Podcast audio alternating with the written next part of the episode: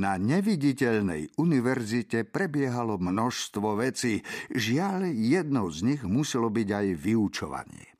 Pedagogický zbor sa s touto skutočnosťou už dávno hrdinsky popasoval a zdokonalil si celú plejádu spôsobov, ako sa mu vyhnúť.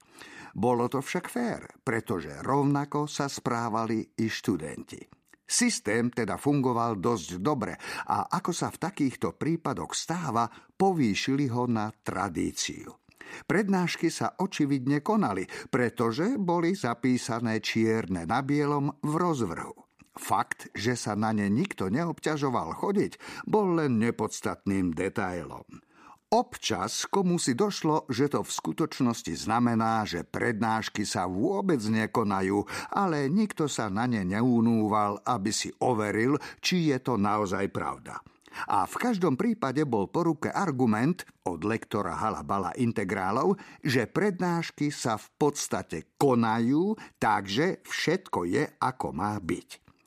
Vzdelávanie na univerzite sa teda väčšinou spoliehalo na prastarú metódu umiestnenia davu mladých ľudí do blízkosti hory kníh a nádeje, že od seba navzájom niečo pochytia.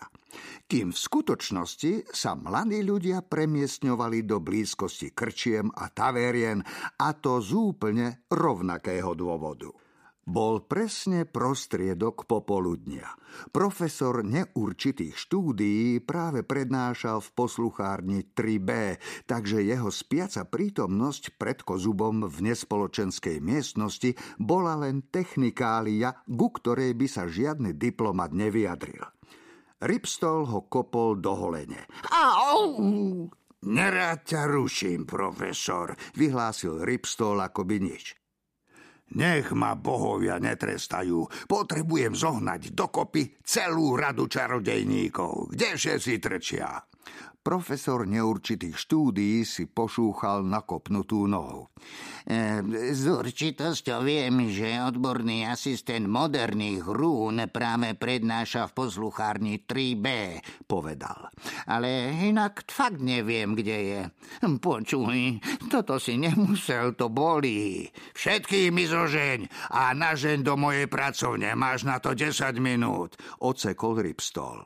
Menej priamy kancelár by bol blúdil po budove a hľadal jednotlivých členov rady.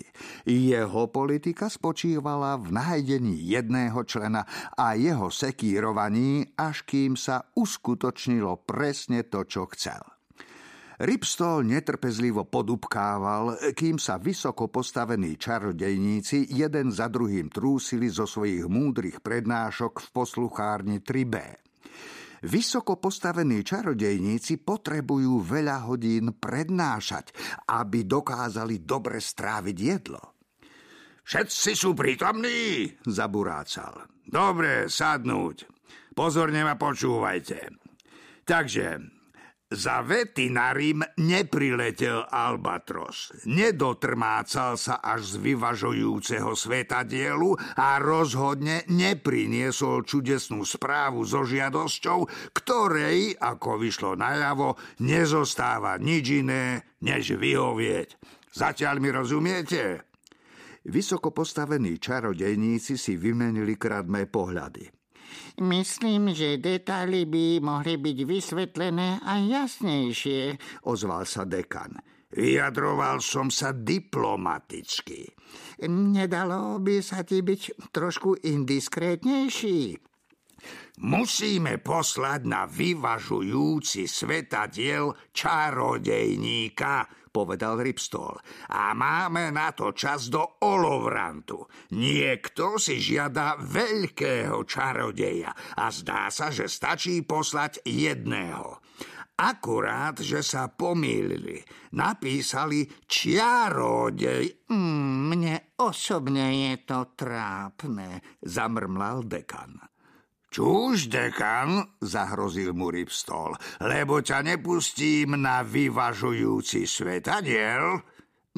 Nerozumiem, čo je zlé na vznesení úplne normálnej na... Ako?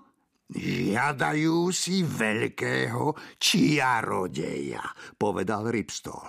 A ja som si hneď spomenul na teba, lebo si jediný človek, o ktorom viem, že dokáže sedieť na dvoch stoličkách, dodal si v duchu. E, do ríše, kvíkol dekan, mňa, ale tam nenávidia cudzincov. To aj ty, takže sa výborne zhodnete. Je to 10 tisíc kilometrov, siahol dekan po novej obrannej taktike. Každý predsa vie, že mágiou sa tak ďaleko dostať nedá. No, len tak mimochodom dá sa to. Aspoň myslím. Ozval sa hlas z druhého konca stola.